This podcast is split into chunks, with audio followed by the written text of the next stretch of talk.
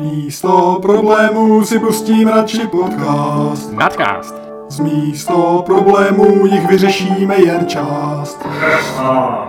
Ahoj, vítejte u nového dílu Místo problémů. Ahoj všichni. Čau Vláďo. A dneska jsem tady i s Honzou, s Honzou Bémem, který je naším dnešním hostem.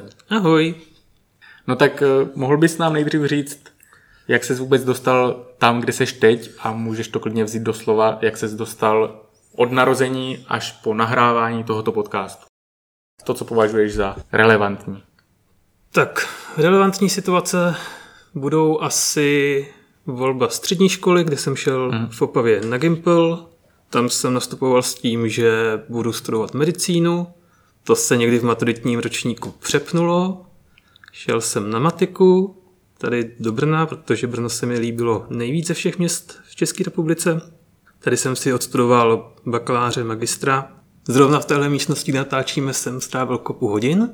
No a teď jsem v situaci, že žiju v Brně, mám přerušené doktorské studium tady na Přírodovědecké fakultě na matice a místo toho se snažím uh, si vydělávat na živobytí, což dělám tak, že učím studenty matematiku a statistiku na Ekonomicko-správní fakultě a pracuji na RECETOXu jako analytik, statistik.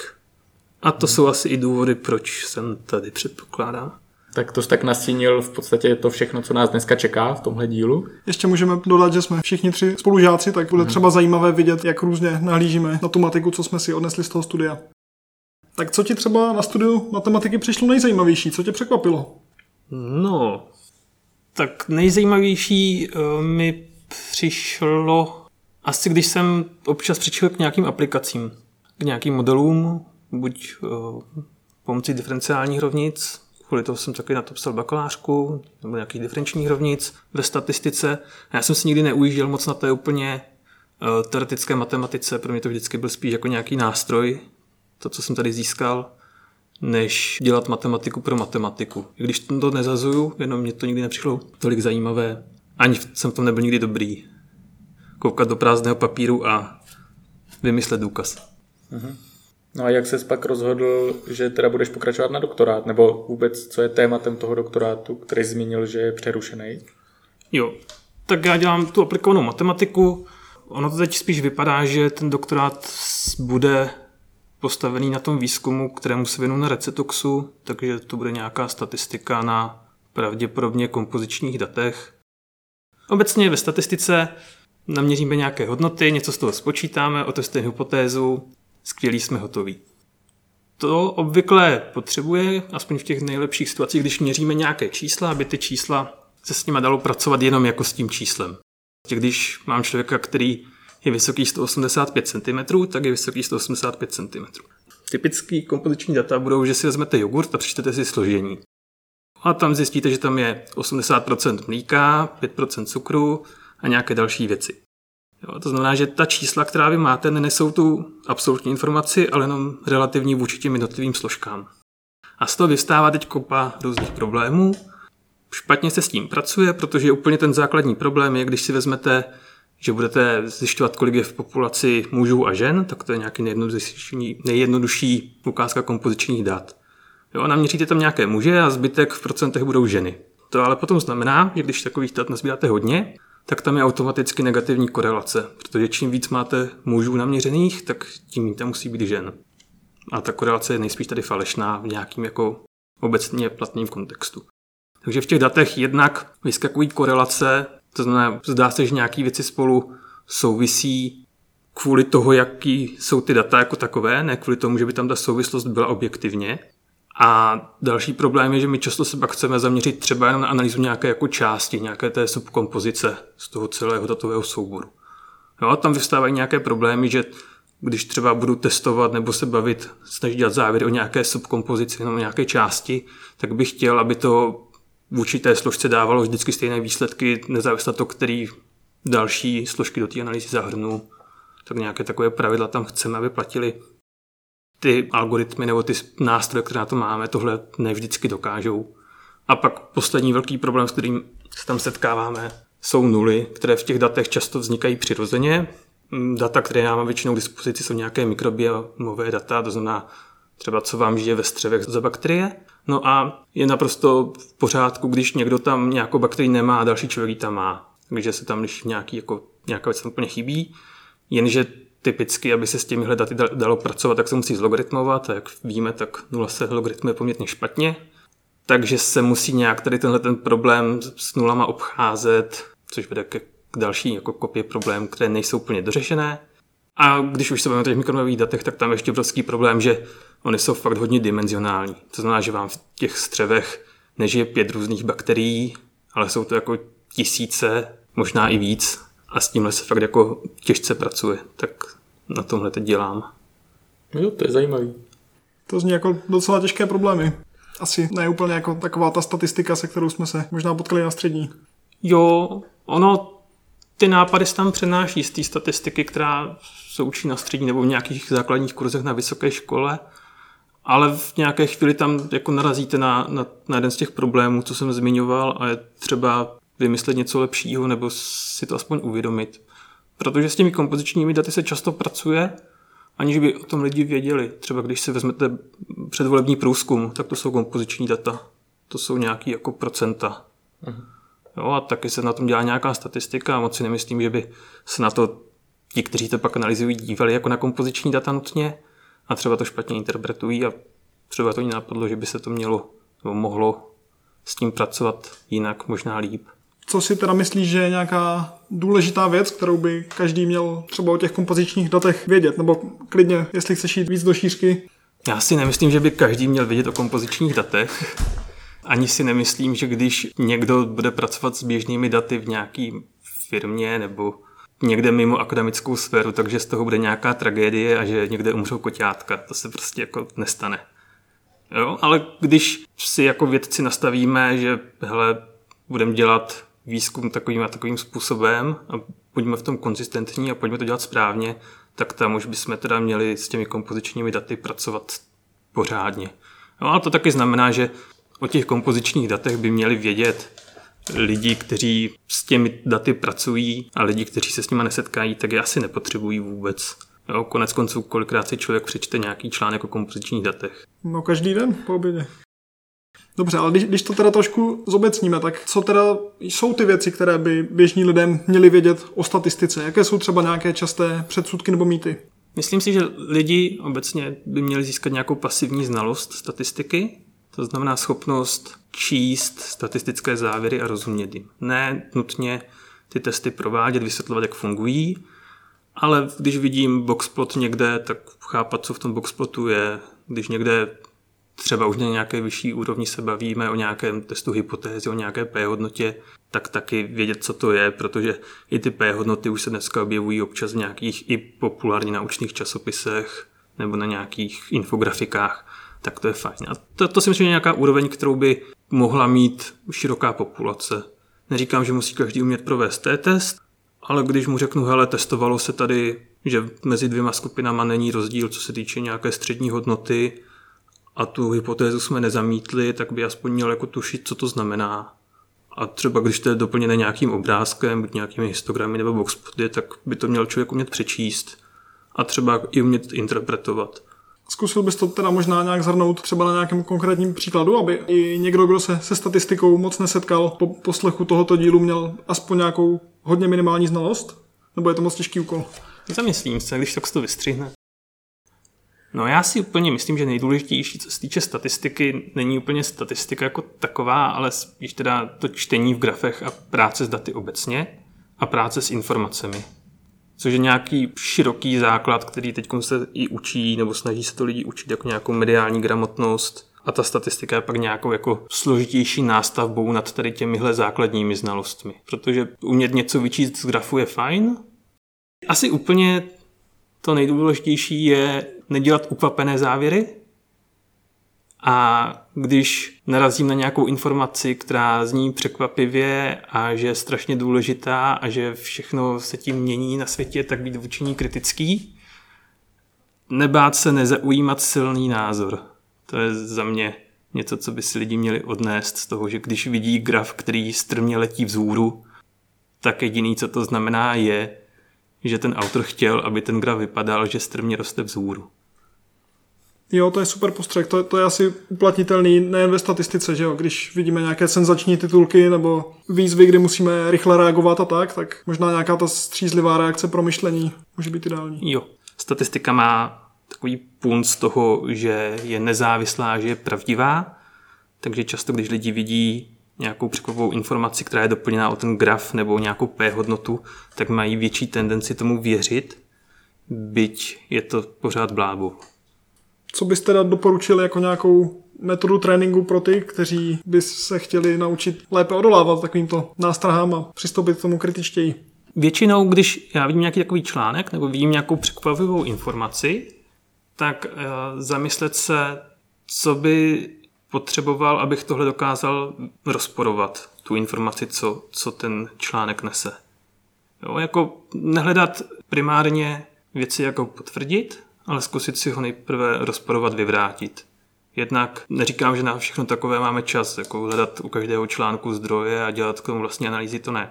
Ale je dobré se třeba i zamyslet vůbec, jak by to šlo rozporovat, protože pokud je to něco tak obecné, tvrzení nějaké, všeobjímající, tak se to strašně jako těžko vyvrací, ale pak současně ten článek taky nic neříká, byť se to tváří jako velká super věc.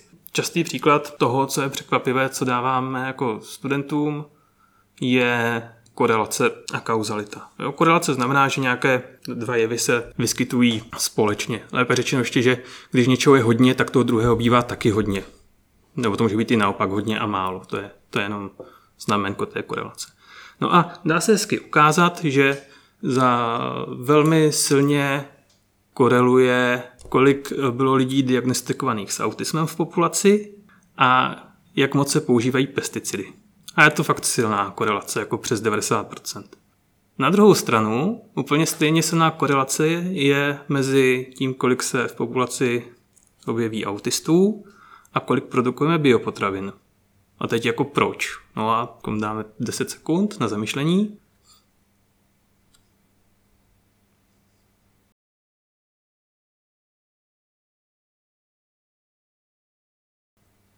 No a je to proto, že všechny tyhle věci jenom rostou prostě v čase. Čím dál víc máme autistů, čím to je pravděpodobně tím, že máme lepší diagnostické metody a produkujeme víc jídla.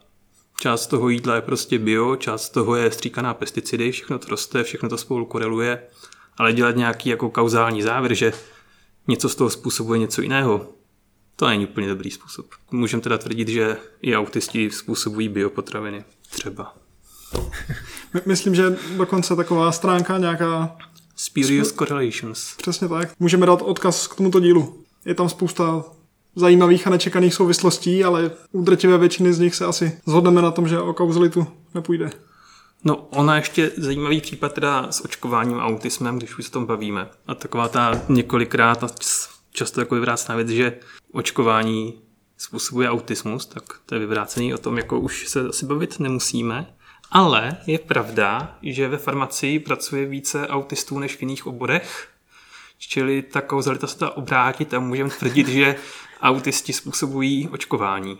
To je vlastně zajímavé, že vyvratitelnost toho tvrzení jde v ruku v ruce s nějakou tou informací, které to tvrzení má v sobě, takže je to základ té vědecké metody svým způsobem, že jo? Ano, jo, tohle, tohle je úplně ten základ vědecké metody. Je to stejný, jakože když mi tady budeš tvrdit, že je tady s náma neviditelný drak, to je takový klasický příklad, který nevyzařuje teplo, nic nedělá, prostě tu jenom je, tak já to nedokážu vyvrátit, nedokážu to rozporovat, ale vlastně informační hodnota takového tvrzení je úplně k ničemu, protože když to nic nedělá, tak k čemu je to dobrý. Takže když se oholíme okamovou břitvou, tak asi dojdeme k tomu, že je snaží přijímat ta tvrzení, která jsou snadněji vysvětlitelná. A která tak. jsou vyvratitelná nějakým způsobem, bych řekl hlavně. Takže žádný neviditelní draci. Dál bychom se mohli trošku pobavit o pedagogice. Ty teda statistiky učíš, dokonce si za to dostal cenu rektora, tak mohl bys nám říct něco o způsobu, jakým přistupuješ k učení? Jo, zkusím. Pro mě úplně nejdůležitější studenty úplně neznechutit. Jo, že pro mě není úplně tragédie, když něco, někdo něco úplně nechápe a něco úplně neumí. To se prostě stává, ale když v něm člověk zabije úplně jako chuť se vzdělávat a chuť to chápat, tak, tak to je moje velké selhání, když se tohle stane. No a pak souvisí teda, jak, jak tu výuku vést. To vždycky záleží na tom týmu těch učitelů, co, co považují za důležité v tom předmětu, co chcou těm studentům předat. Je to taky nějaká prostě poptávka ostatních vyučujících, co třeba pak na ten předmět navazují, co, co se musí probrat. Ale můžeme to prostě těm studentům podat co nejpřátelštěji a pak je důležité teda se zamyslet vůbec, proč je to učíme a jakým způsobem to učíme. Jo, a když budu učit základní kurz statistiky na informatice, matematice, čisté matematice, nějaké biologii a ekonomce, tak to pokaždý budu dělat trochu jinak, protože ta motivace těch studentů je trošku jiná, co si z toho chcou odnést. Někde to je prostě víc pasivní, někde je to víc o dotazníkových šetřeních, někde je to víc o spojitých biologických datech typicky.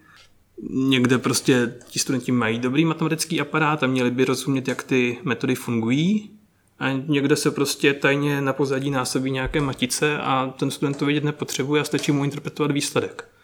Jo, takže já si myslím, že zrovna u té statistiky hodně záleží na tom, co chceme, aby si z toho ten student odnesl. A ta vize, že všichni budou perfektní statistici, je jako špatná a tak se to nikdy nestane. Zrovna Masarykova univerzita, tady je otázka, nakolik, nebo je to univerzita, je to vědecká instituce.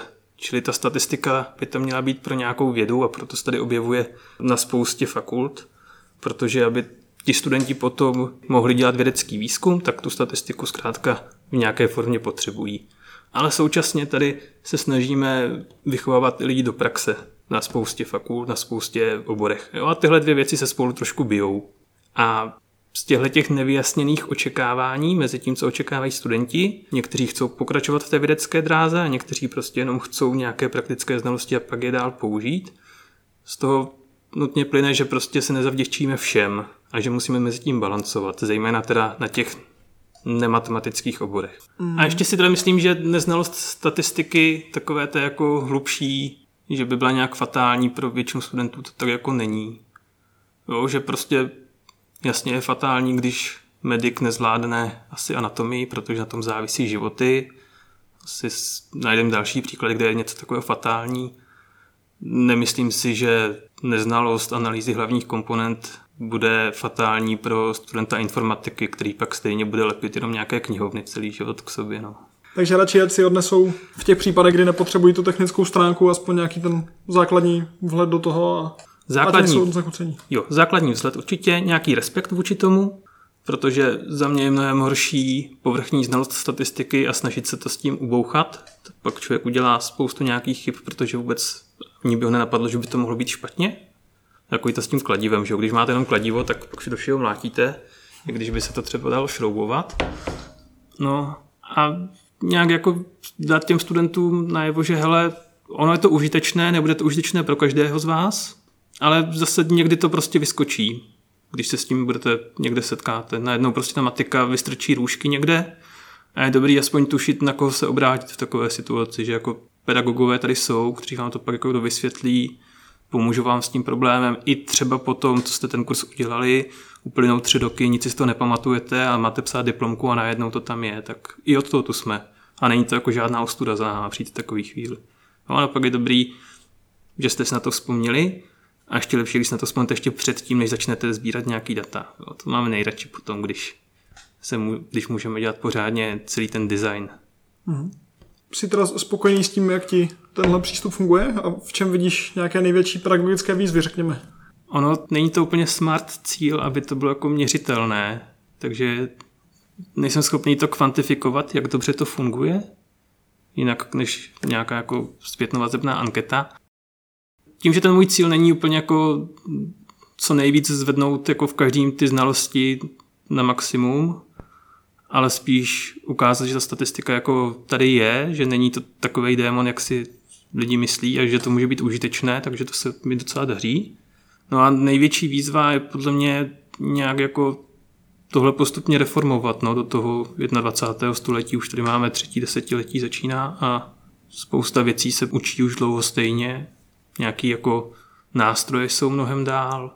To, co člověk kdysi musel dělat ručně, tak tohle za něho udělá počítač poměrně rychle. Přejít asi obecně na nějaké jako jednodušší softwary, třeba na univerzitě, a ukázat lidem, jak to dělat v tabulkovém editoru nějakém, místo v nějakém jako specifickém softwaru, protože ten asi budou mít po ruce vždycky. A nějak jako upustit od toho ručního počítání z mýho pohledu. Násobit matice jako moc není třeba už ručně v dnešní době, nebo i počítat p-hodnoty není jako moc, moc zábava a kdo to bude dělat někdy.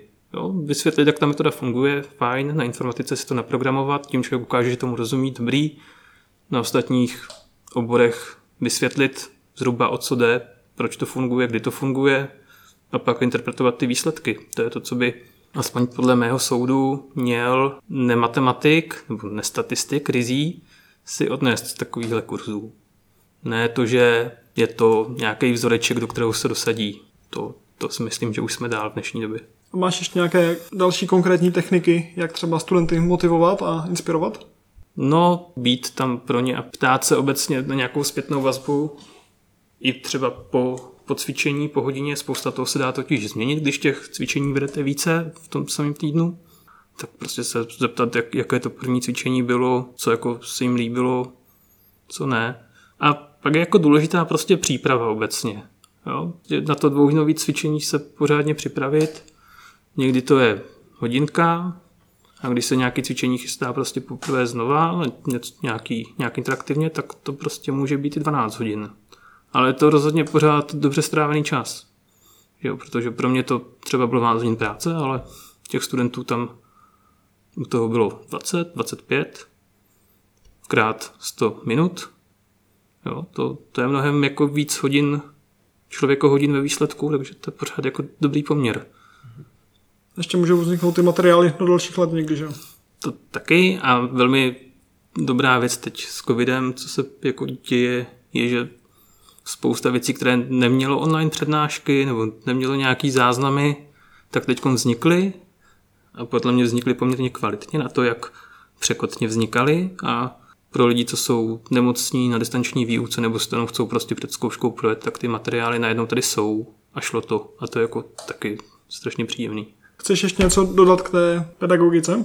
Ano, dávat nějaké konkrétní tipy, tak se vždycky týká nějakého prostě konkrétního předmětu. Obecně platné věci jsou těžké vymyslet, ale prostě mluvit s těmi lidmi, no, ptát se jich, hledat nějakou jako společnou cestu a když si někdo má problémy s tím předmětem nebo obecně je tam nějaký spor, tak prostě se s ním promluvit, co od toho čeká a co by jako ocenil, protože nejsme všichni stejní, my to tady nějak jako chystáme masově, ale student, který má v něčeho panickou, jaký strach, jako jít k tabuli něco spočítat.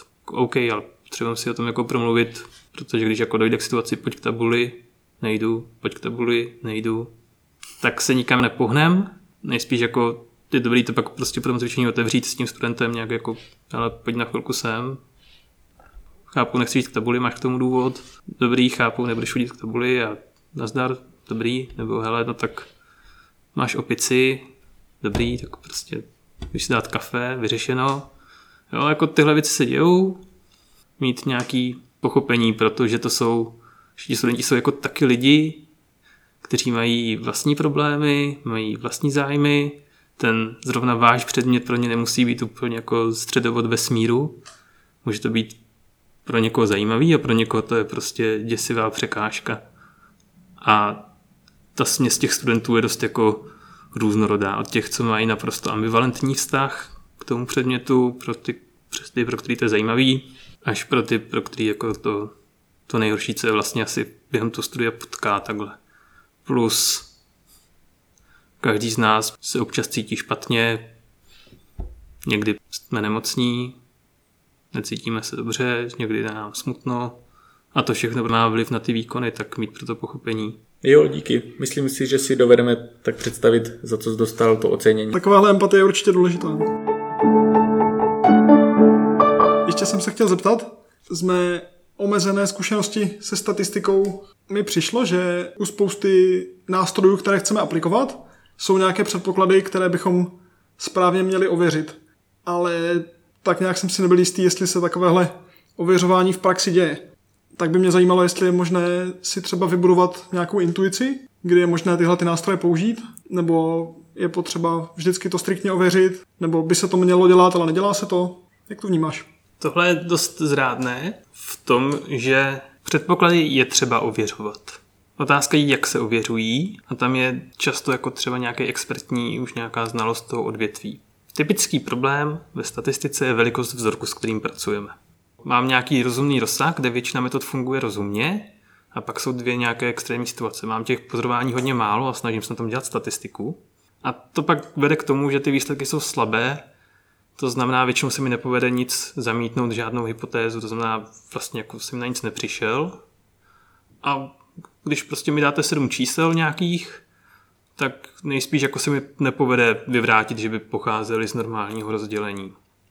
Když mi jich dáte padesát až sto, tak se na tom asi bude udělat nějaká rozumná statistika, ověřit ty předpoklady a tak dál. Jo, ale když pozorování mám několik tisíc, tak tam to normalitu nebudu mít nikdy, tam ji zamítnu skoro vždycky na reálných datech.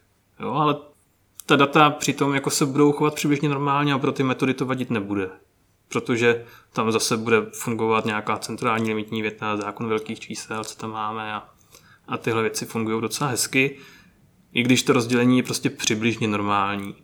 V přírodě prostě to normální rozdělení je takový jako, takový kopečky tam jsou, ale když to pak chcete sofistikovaně statisticky otestovat, tak to většinou zamítnete, protože když máte těch pozorování tisíc, deset tisíc, tak, tak tam i jako malý rozdíl s velkým počtem pozorování už je statisticky významný u všeho.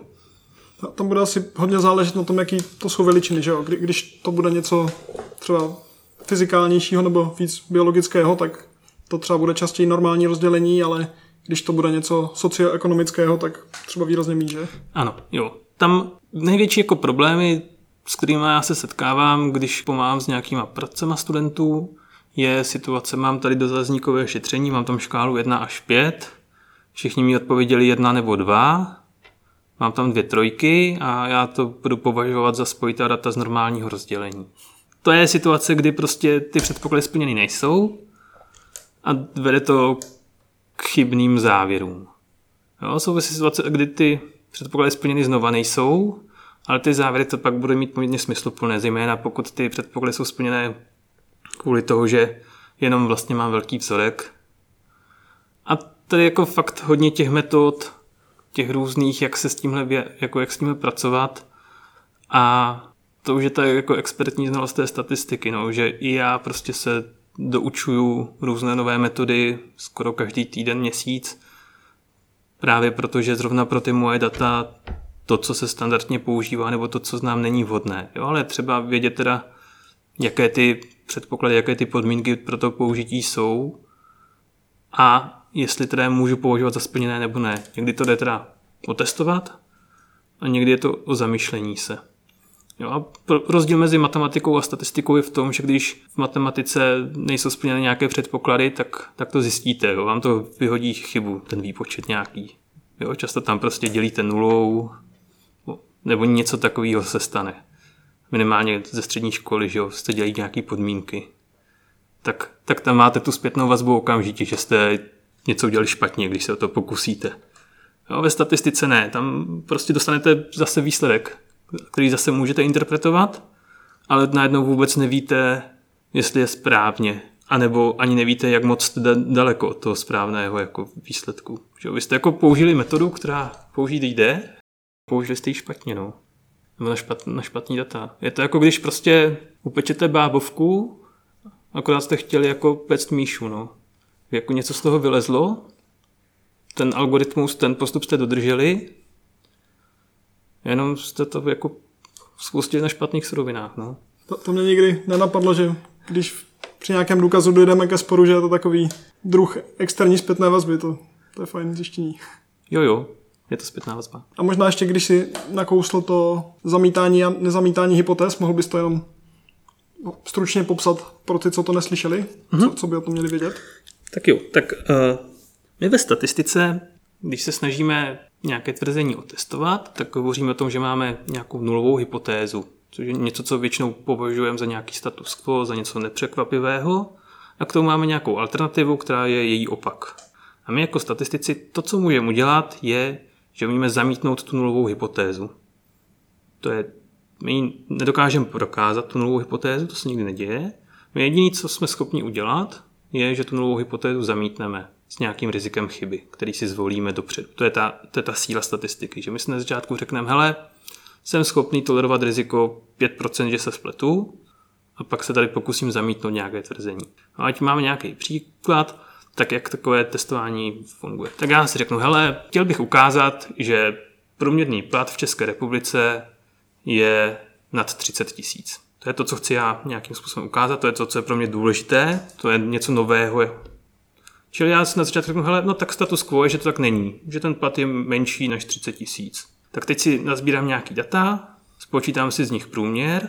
Teď je možnost, že ten průměr teda vyšel menší jak třicet tisíc, tak to je v souladu s tím, co tvrdí nová hypotéza. Tak to vůbec neukazuje, že bych já mohl mít pravdu s tím mým předpokladem, co jsou mojí hypotézu, že by to bylo víc jak třicet tisíc. No a nebo se může stát, že teda fakt ten průměr vyjde víc jak třicet tisíc. Ale to ještě neznamená, že mám pravdu. Jo, to je jenom, jednak záleží, jak moc je to větší jak třicet tisíc. Když mi to vyjde ten průměr třicet tisíc sto, tak to je v rámci nějaké, teď se tomu říká statistická chyba v médiích, jo, je to ještě nějak blízko té hranice. A když jsem fakt už někde daleko od té hranice, když mi to třeba vyjde padesát tisíc a udělal jsem to na základě sto tisíc pozorování, tak už asi fakt jako si hodně můžu být jistý tím, že ta nulová hypotéza neplatí a že je teda v pořádku ta alternativa. Jo, a to je ta statistická metoda. My jako neumíme zjistit přímo pravdu, my jenom umíme sekat, odsekávat ty jako špatné hypotézy a ty špatné tvrzení a doufáme, že když jich odsekáme dost, tak jediné, co zbyde, je ta pravda. Takže jsme zpátky u té myšlenky raději zpochybňovat a vyvracet, než snažit se potvrzovat nepodloženě. Ano. Tak přejdeme na jiné téma trošku. Doslechl jsem se, že tady s Vláďou se spotkal při příležitosti šifrovačky Tmou.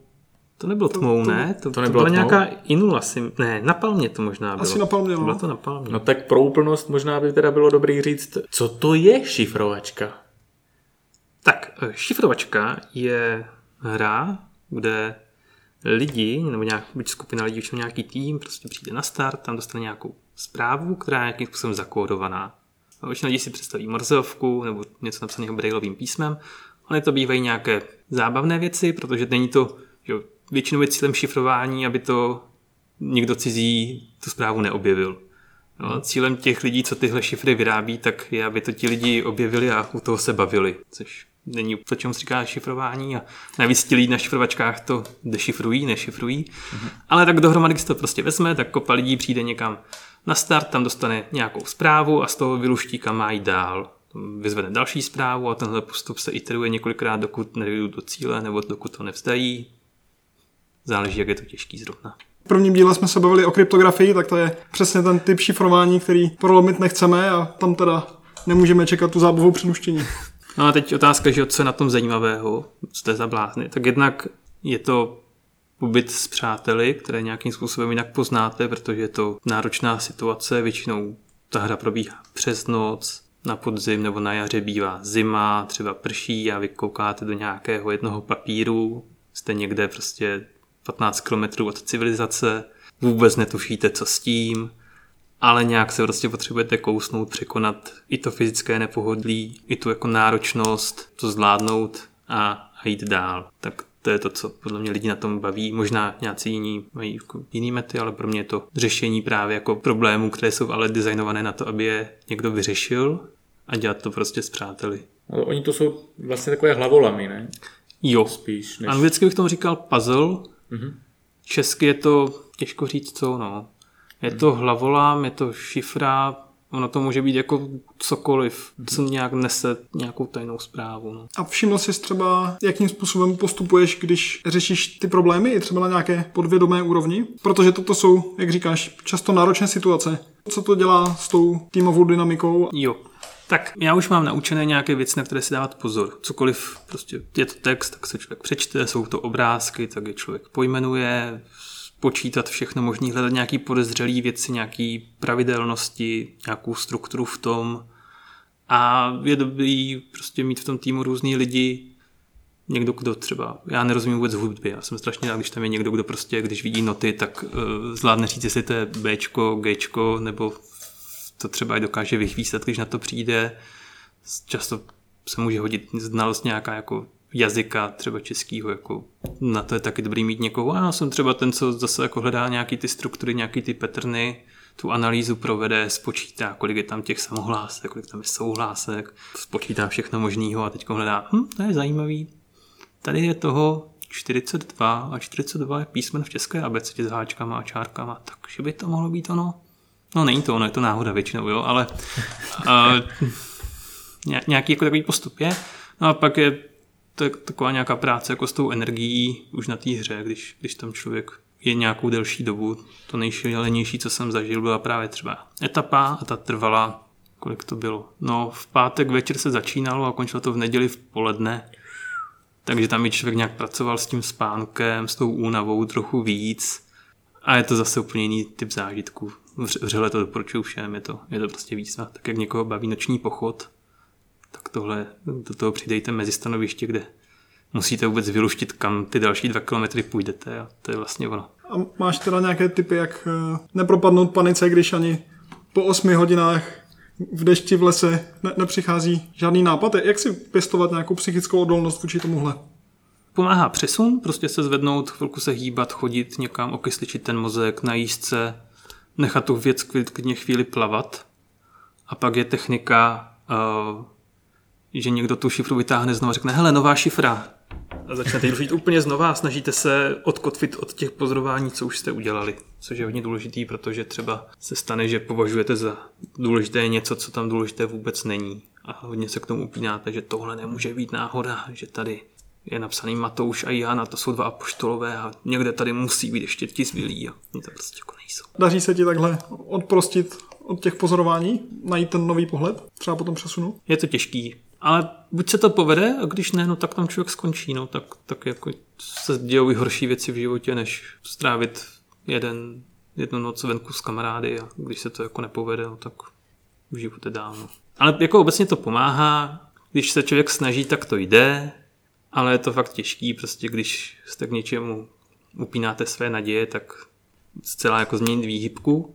Tak je dobrý prostě nechat někoho vyspat chvíli, to taky jako pomůže, když už jsou lidi unavení, prostě se na to dívat jeden, dva, ať zbytek radši spí a třeba se hodinku a půl prospí a najednou jim to jde.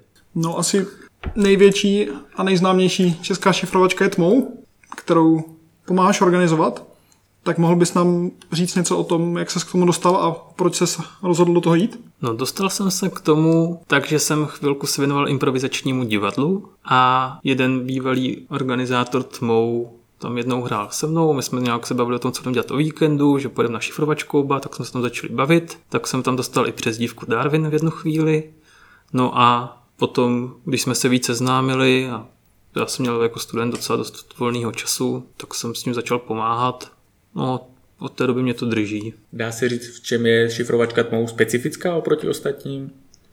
No je největší. A čím to je, že je největší? Protože byla první. Aha. Jo, teď bylo nějakých dvacet jedna roční běhů, takže ono to je jako poměrně zábava, co začala někdy na přelomu milénia.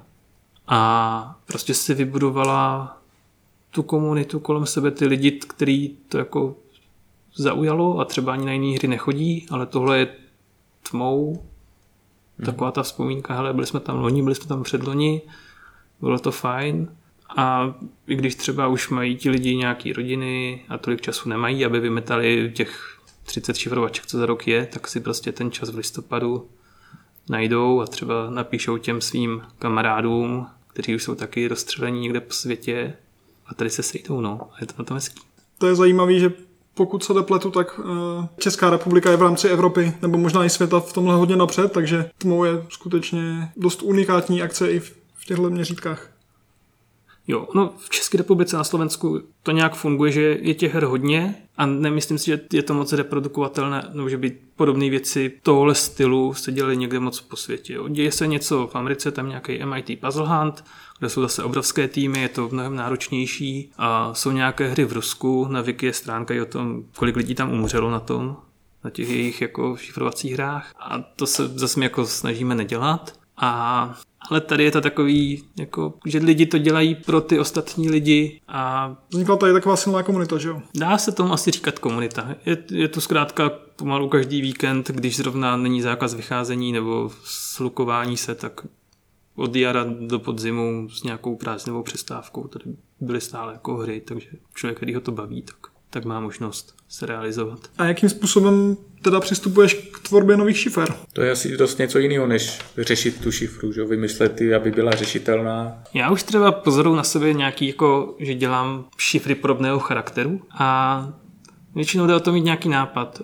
U mě to často bývá právě díky matematice nějaká zajímavá struktura, která má nějaké vlastnosti, které se dají zajímavě využít, nebo se opřít o nějakou hru, o nějaký pravidla, něco, co lidi znají, nebo to můžou vydedukovat, že něco se nějak chová. Prostě najít nějakou pravidelnost, nějakou myšlenku, několikrát ji prostě vyzkoušet, představit to kamarádům, znova zahodit, iterovat, kreslit, malovat obrázky, jo, všechno možný. Ono strašně těžký je prostě sednout do pokoje a říct, hele, teď vymyslím šifru. Jo, většinou jde o to, že spíš člověk pozoruje svět kolem sebe a věci, s kterými se setkává a má někde v hlavě na pozadí takovou jako kontrolku, která řekne, hele, tohle je zajímavý, tohle si zapamatuju a večer se nad tím zamyslí, jestli by se to nedalo někde nějak použít. A často to pak vede k tomu, že se to zahodí. Ale čas od času je tam jako nějaký úrodný zrníčko, a který, když se, když se dobře jako vypěstuje, tak z toho může být něco hodně hezkýho. A vnímáš to tak, že tvá znalost matematiky a statistiky ti v tomhle spíš pomáhá tím, že ti dává nějaké nové nápady, anebo je to teda spíš na překážku, že si zvyklí až moc hledat někde ty vzory, i když to třeba není užitečné? No já si myslím, že každý člověk, který ty šifry tvoří, tak je tvoří z věcí, které jsou mu blízké. Jo, že když má, my jsme měli v týmu někoho, kdo třeba učí češtinu, tak měl takové hravé či, šifry s jazykem.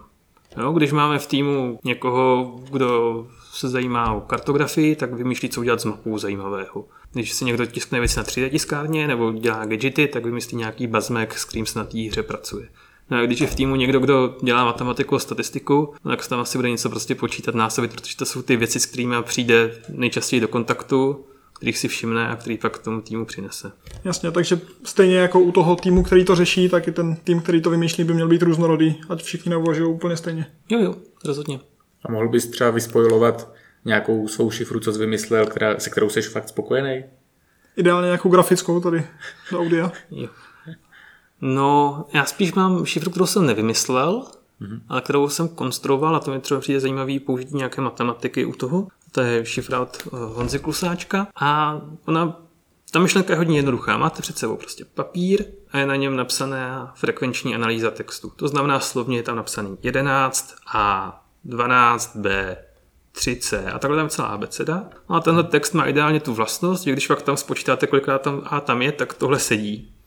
Čili je to nějaký pevný bod, by to možná řekl matematik, nějaké, mm-hmm. nějaká jako sebereference. No a tohle to je docela jako hezké, že prostě mám text, který popisuje sám sebe, ale je těžký tohle najít. Jako když si to začnete psát ručně, tak tam vymyslíte několik omezujících podmínek, že třeba Gčko není v žádný číslici, takže když tam bude napsaný asi jenom jedno G někde, a to vám jako nutně implikuje, že tam musí být aspoň jedno J, o jedno víc J a takhle dáte nějaké podmínky, ale stejně toho je strašně moc. Tak teď se hodí nějaká znalost programování zase pro změnu, jak tohle inteligentně najít. No a zase ty znalosti programování, tohle bude něco, co má dokonvergovat do nějakého jednoho pevného stavu, tak tohle jsem třeba před těmi pěti lety neznal, dneska si říkám, hele, krásný, krásná ukázka třeba na nějaký genetický algoritmus, nějak to zkusím jako nastřelit, jak by to mohlo fungovat, vezmu ty nejlepší, zkusím se k tomu dostat.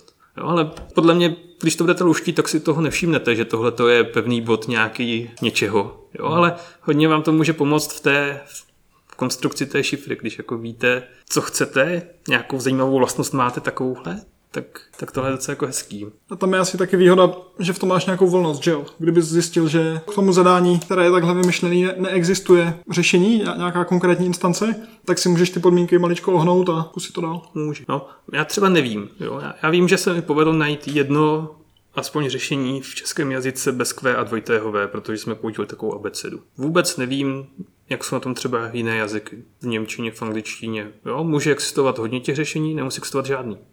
Jo, to dost záleží, jak ten jazyk asi funguje.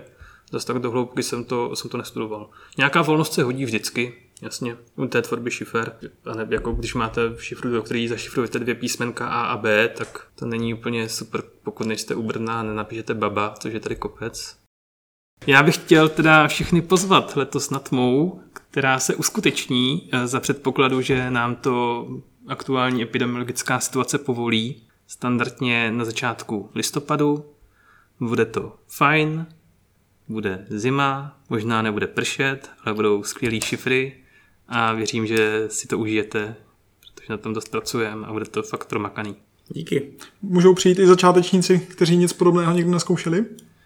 Mohou a pro ně a vlastně pro všechny ostatní je určená kvalifikace na Tmou, která se odehrává přibližně měsíc před tou hlavní hrou. Ta probíhá v neděli odpoledne v pohodlí domova, kde si prostě vyluštíte doma v tom týmu šifry, vyzkoušíte si, jak vám to jde a pokud se dostanete mezi těch myslím, že dvě stě dvacet pět nejlepších týmů, tak si zajistíte místo na, na té hlavní hře, která se pak teda uskuteční v tom listopadu a ta už je teda v terénu, ne v pohodlí domova. A budou tě moct potkat hráči na startu? Jo, určitě se uvidíme na startu, možná já se pak většinou procházím tu chvíli, to začne, protože to je strašně skvělý pocit, když všechny ty věci, které se chystaly, se najednou uvedou do pohybu a najednou už nad tím zase jako nemáte žádnou moc.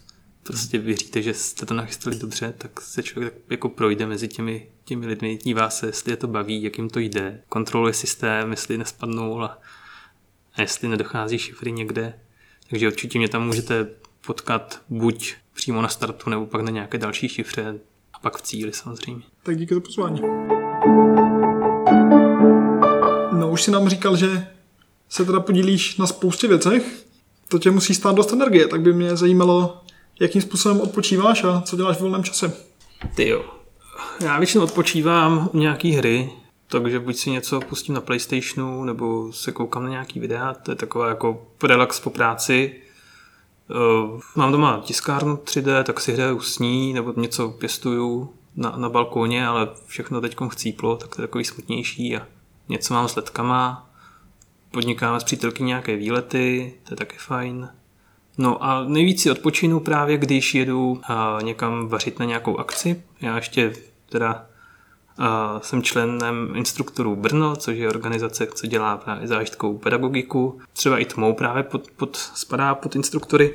No a pro ty, co nikdy na žádné zážitkovce nebyli, tak si to můžete přibližně hodně představit jako nějaký tábor pro dospělé, ale o něco hlubší samozřejmě. Že? No a když takhle jste někde týden nebo prodloužený víkend na nějakým objektu a tam hrajete nějaké hry a povídáte si, tak z toho býváte taky unavení, potřebujete se najíst a tam bývám já, protože pro mě je to oddech nepřemýšlet nad ničím jiným, než co uvařit a je to vlastně pro mě zase ne, jedna velká optimalizační úloha, kdy máte nějaký budget, máte řečeno, v kolik má být hotové jídlo a to je vlastně jediné, co vás teďkom dalších čtyři šest hodin zajímá, je to, je to paráda prostě jenom krájet brambory a a nedělat nic jiného. Takže oddech fyzickou prací pro mě funguje asi nejlíp. Tak jsme zpátky v řešení problému.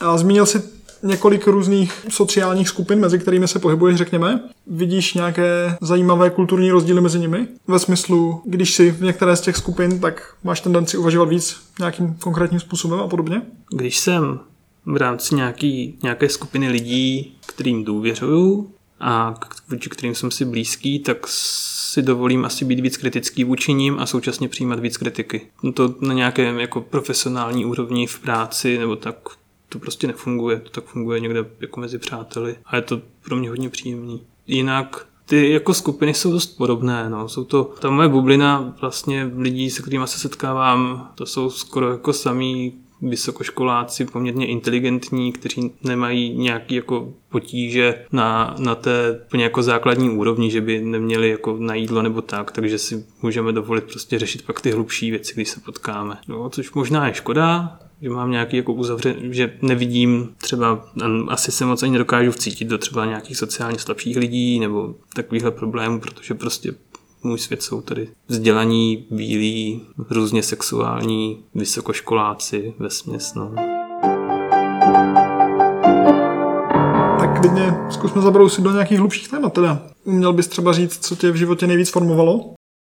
Obecně si myslím, že vždycky jako v mém životě v, nějaké, v nějakém období byl nějaký jako jeden uh, mužský a ženský vzor, nebo nějaký jako muž a žena, který jsem vzlížel a jim důvěřoval. Že třeba jako ty mužské vzory, to, to byl děda, nebo třeba můj učitel matematiky na střední škole, teď to byl můj vedoucí práce na vysoké škole, nebo nějaký jako blízký kamarád. No a pak tam taky jako prostě v tom životě byly nějaký ženy, ať už to byla maminka nejprve, nebo nějaký prostě kamarádky, přítelkyně, a každá z nich mě formovala taky, no, to, to jsou jako ty nejsilnější asi věmy.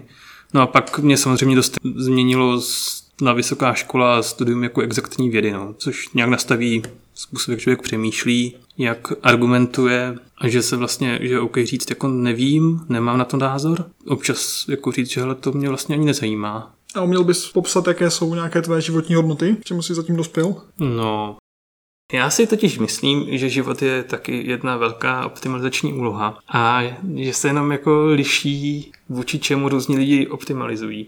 Jo, že někdo jede na peníze, tak má tuhle hodnotu nastavenou, pro někoho je hodnota zdraví nejvyšší, pro někoho je to rodinný život, a jde jenom o to prostě, vůči čemu se rozhodne ten život optimalizovat, a vůči tomu jsou postavený pak i ty hodnoty. Nutně. Jaká je tvoje metrika teda? Moje metrika, no, pro mě to je v první řadě zdraví.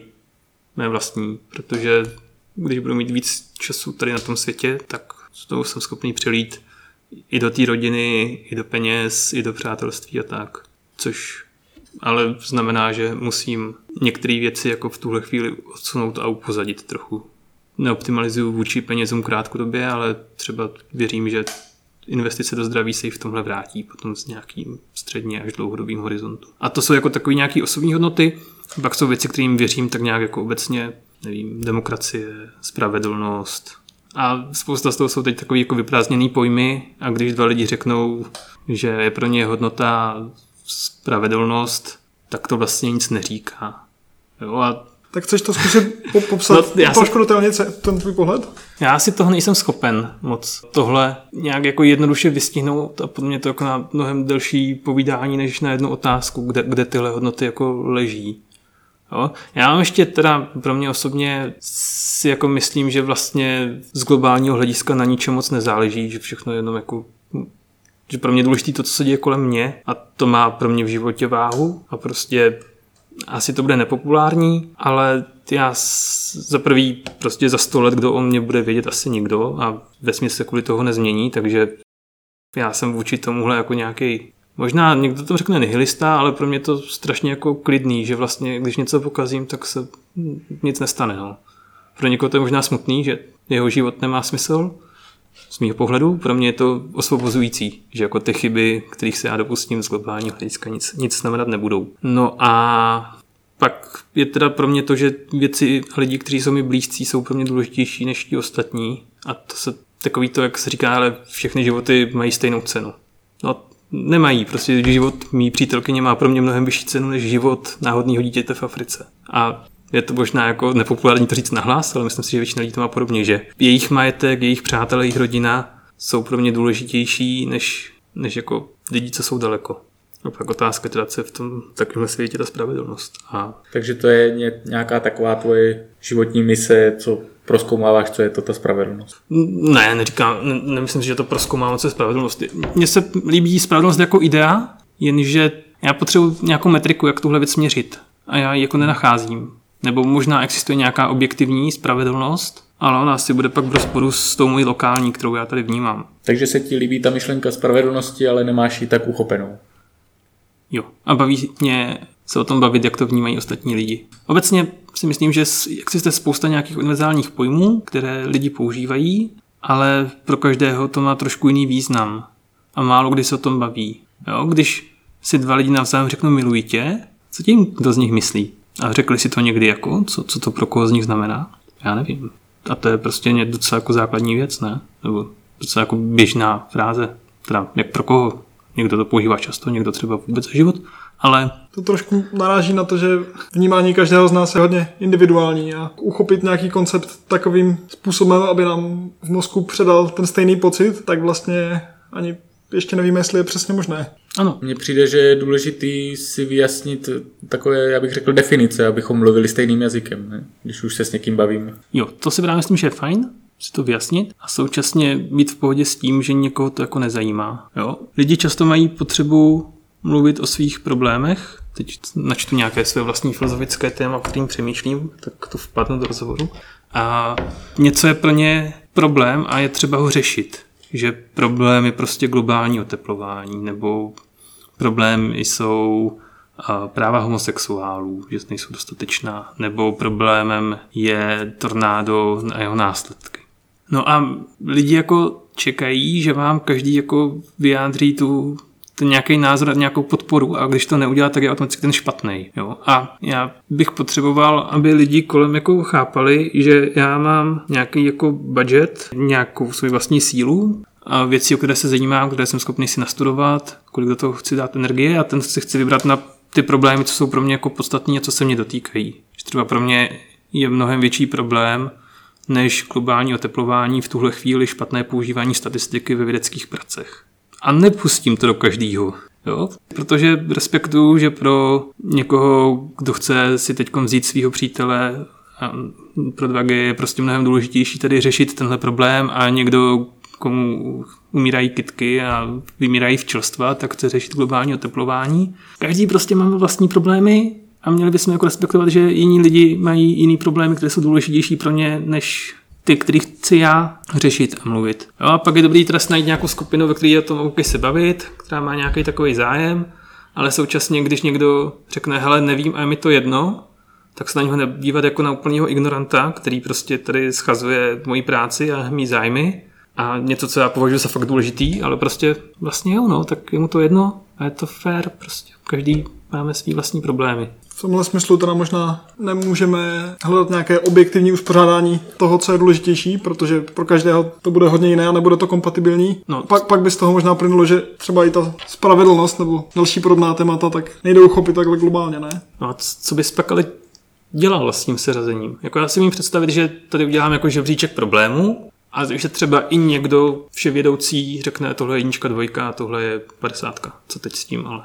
No, můžeme se domluvit na tom jako společnost, že nějaké problémy jsou pro nás natolik důležité, že si je definujeme jako vrchol toho žebříčku a pak můžeme nějak asi pracovat s tím, jestli jsou pro toho daného jednotlivce důležitější ty jeho problémy, ten jeho pohled, nebo jestli chce částečně přejmout ten pohled změšku. Vždycky jako nutně sklouzneš k tomu, že nejdřív si musím vyřešit ty moje vlastní problémy, jakože když nemám kde bydlet, tak, tak byť, řešit, byť jako globální oteplování je problém číslo jedna a nejspíš mě to jako ovlivní, tak vlastně to v tuhle chvíli nezajímá. Jo? Teďkom každý má jako nějaký list svých problémů. Podle mě v reálně jako se třeba nějaká jako společnost shodne na tom, že globální oteplování, klimatická změna je problém, ale že spousta lidí má jako i nad tím něco osobního ještě. Jo, ale uvědomuji si, že hele, tohle je můj osobní nějaký jako problém, který zaprvé asi není třeba ho ventilovat nějak a netýká se takový masy lidí. Tady ten zbytek té energie dám do toho, protože tohle teď považuji za velký problém a to je asi jako férový přístup.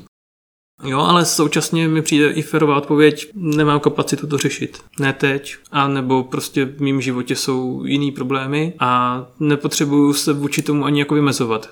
Nepotřebuju to globální oteplování a klimatickou změnu popírat, nepotřebuju nutně hledat jako důvody, proč to tak není, že prostě sněžilo letos, tak co se děje. Ale říct, OK, asi jo, ale já s tím nic dělat nebudu, nechci, nemůžu tuhle odpověď jako akceptovat, že ale já tady prostě chodím na chemoterapii teď a tohle je můj problém, který potřebuji dořešit a nebo mi tady jako tornádo vzalo barák a nebo mám na cestě mimino. A to jsou jako věci, kterým teď já se chci věnovat a budu do nich lít energii. Takže mm. respektuju to, že to je tvůj problém a to je všechno, co s ním já budu dělat. Možná je to o tom, že čím je člověk šťastnější, čím má víc srovnaný svůj život, ne nutně třeba svou zásluhu v některých případech, Tak, tak tím víc si může dovolit posunovat se k takovýmhle závažnějším problémům. Ale jo, asi, asi se mi na tom líbí ta myšlenka toho respektu. Když si někdo může dovolit řešit ty těžké problémy, tak je to super. Když je někdo v životní situaci, kde si musí vyřešit něco svého lokálního, tak na tom není nic špatně. No a nekritizovat ty lidi hlavně za to, že prostě mi nechcou pomoct s nějakým mým osobním nebo i globálním problémem, čistě jenom protože oni to mají jinak, no. To, co prožívám já, to není o nic důležitější, než to, co prožívají oni. Z toho pak taky možná vyplývá, že když nám nějaká ta kapacita zbude, tak vlastně už jenom tím, že se budeme zajímat o ostatní lidi kolem sebe a nabízet jim třeba nějakou podporu v nějaké formě, která pro ně bude užitečná, tak zase naopak oni můžou mít kapacitu potom řešit další problémy, že jo. Jasně, tak to je teorie her, nějaký altruismus. Jo, když lidi na sebe budou hezcí, budou si pomáhat, tak ano, asi nám tady ve výsledku bude všem jako líp, no. Problém je se jako shodnout na tom, co je ten největší problém.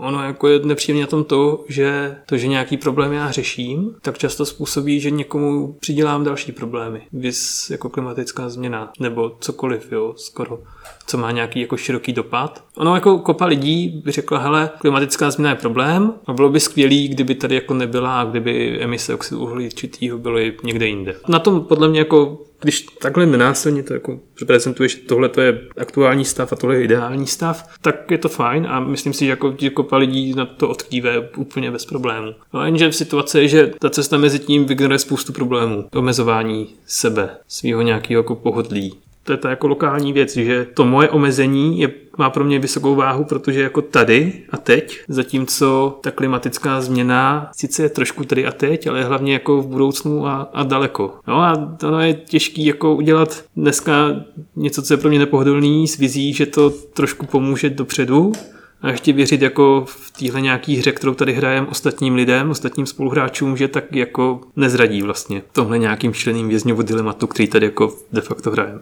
O klimatickou. To je jeden z těch důvodů, proč je to tak těžký problém, no? No, jak říkám, no to stejně bude jedno, co my tady uděláme. Nebo ne, myslíš? Přijde mě výhodnější přemýšlet o tom víc, víc pozitivně, no, hledat si ten smysl v těch věcech. Pokud tam není, tak pořád se můžeme rozhodnout, že si ho tam najdeme. Jo, jo. Ale vtipný jako, nebo pro mě, že spolu s tím nějakým, nevím, nihilismem, co tam je, možná, tak současně jako funguje butterfly efekt. No, takže ačkoliv já si jako myslím, že to nic nezmění, nejspíš, tak je pořád možný, jakože nějaká moje věc, co udělám v životě, a to může být úplně jako blbost, rozpohyb, nějaký jako řetězec událostí, co, co někam zajímavě jako povede. Jo, ta, tady ta, ta náhoda, to je na tom skvělá, no. Ale to není nepravděpodobný, to si budeme nalávat. A, a je jako zajímavý pak se zamyslet, kolik nějakých velkých změn, třeba k dobrému, a já jsem takovou studii neviděl, nic jsem nedělal, kolik jako vzniklo vědomým úsilím kopy lidí a kolik vzniklo jako nějakou, nějakým štěstím, no, pořádným. Tak? tak člověk by rád měnil svoje okolnosti nebo tak, ale není moc ochotný měnit sám sebe nebo sebe nějak omezovat a často právě to, co považujeme za změnu asi k něčemu dobrému, tak zahrnuje i nějaký sebeomezení. Ale snažím se shodit deset kilo už, tyjo, kolik? Dva roky. Hmm. To je strašně těžký v tom, že to, to zhubnutí deset kilo někde jako daleko, protože to nejde prostě rychle, to je, nevím, půlkrát za měsíc. A člověk se musí jako držet, ale když je blízko, to je nějaká dobrutka. Hmm. A tohle je jako blbost, jo, ale hmm. to o nic skoro nejde v tomhle kontextu. A tady si vím, že jako jde o poměrně dost z nějakého jako lidského hlediska, tady celoplanetárního, ale jako vyhodit peníze do okna v vozovkách tím, že zainvestuju do solárních panelů nebo přestanu jezdit autem nebo něco udělám. To je těžký a já to těm lidem jako nevyčítám, že prostě pro ně tady tohle by přineslo kopu jako problémů, který nechcou, nemůžou řešit, protože na to nemají zdroje, ať už finanční nebo jakýkoliv jiný. A přesvědčovat je o tom je prostě podle mě taky dvousečná zbraň, že čím více jako člověka snažím přesvědčit, že, že je něco pro mě důležitý, nebo obecně nevěřím lidem, kteří prostě se mě snaží o něčem přesvědčit, že jo? Protože zatím asi něco hledají, něco, co jim přinese něco plně dobrého a kopa věcí je hra s nulovým součtem. No. Tam možná riziko toho, že když se snažíš někoho až moc takhle přesvědčit, natchnout nebo na něj prostě tlačíš, takže to má ten opačný efekt. To je otázka třeba teď ohledně toho, jak lidi odmítají vakcinaci. Čím to je? Jako kolik je tím, že jsou prostě dezinformovaní a kolik je toho tím, že jsou jako před, že na ně byl jako tak, takový nějaký nátlak veden, až se jako kousli, že prostě ne. Je, je to asi poměrně jako přesná reakce a vnímám taky, že když někdo, když mi někdo něco nabídne, tak je to jako dobrý. Ale když mě někdo do, do ničeho začne nutit, já nevím, jako kdyby do mě přišel vorec u cesty a snažil se mi jako dát stovku. Čím víc se mi bude snažit dát, tím méně chci, protože mu tím méně jako věřím, jo. A tohle něco podobného, podle mě. Nějaký jako takový psychologický efekt. No, že... A on třeba si fakt jako myslí, že tím jako udělá změnu, tím, že já budu mít stovku a celý svět se bude mít líp a, a něco. A já jako prostě vůči němu nemám důvěru. No, že, tak to bych se rád zeptal, jak se Vláďovi povedlo domluvit tě, že budeš naším hostem. Ty jsi to docela chtěl sám? Já jsem chtěl, no. Já jsem jo. viděl, že jste to dělali a mě to přišlo zajímavý. Tak pojďme to nějak zakončit na trochu radostnější notě. Jaké věci ti v poslední době dělají radost? Dneska mi volali z jedné firmy, že už mají pro mě PlayStation pět a že ho budu mít zítra doma. Tak z toho mám velkou radost. Mám radost uh, z výzkumu, že dělám věci, které mají smysl, které mě baví. To jak skoro každý den. Uh, prostě něco nového, nějaké nové data, k kterým se dostanu. A mám pocit, že ty věci, které s nima dělám, že jsou jako smysluplný, že jsem i ten jako pravý člověk pro to, aby je dělal. Že, mám, jako, že je asi dobrý, že nějaké jako větší bedny někde fakt dělají jako nějakou, vymýšlí nový metody a tak, a naopak, že já si tady jako analyzuju data a občas tam vymyslím nějaký zlepšovák. Mám radost, když hodně, hodně energie mi dává výuka, když probíhá prezenčně, když se prostě s těmi studenty můžu bavit a je tam nějaká jako přímá zpětná vazba, že člověk vidí, že usínají nebo, nebo že jsou rádi. A nějaký jako, teďko mám taky radost, že vidím kamarády, měl jsem radost, že jsem byl po dlouhý době v utopce až do zavíračky, což, což je jako výkon, protože to taky nějakou dobu trvá, no a taky nám to doma jako funguje partnersky a to je taky jako dobrý a vlastně všechno tak nějak funguje, co nefunguje, tak na to se dá řešit, nějaký nápady na šifry vznikly teď taky, z toho mám radost. Já nevím, no, jakože co se týče tými lokální bubliny a věcí, co jsou kolem mě, tak ty si myslím, že fungují dobře a, a že tam jsem spokojený. A pak je tady prostě naše společnost a celosvětové problémy a tam to jde celý do kytek prostě. To ti radost nedělá. To mi radost nedělá a současně mám pocit, že to je příliš daleko. Super, tak díky moc. Chtěl bys na závěr ještě něco vzkázat posluchačům? Jo, já vás chci ještě jednou pozvat na Tmou. Přijďte, bude to skvělý, v listopadu kvalifikace, můžete si to vyzkoušet doma hezky, s pohodlí, se svým týmem a když se vám to povede, tak se na vás budeme těšit na hře a to všechno za předpokladu, že to teda půjde uskutečnit, ale zatím věřím, že jo. A jestli proto chcete něco udělat, tak se běžte očkovat. Tak jo, díky Darwine za pěkný rozhovor a s váma se budeme těšit zase příště. Díky, ahoj. Ahoj.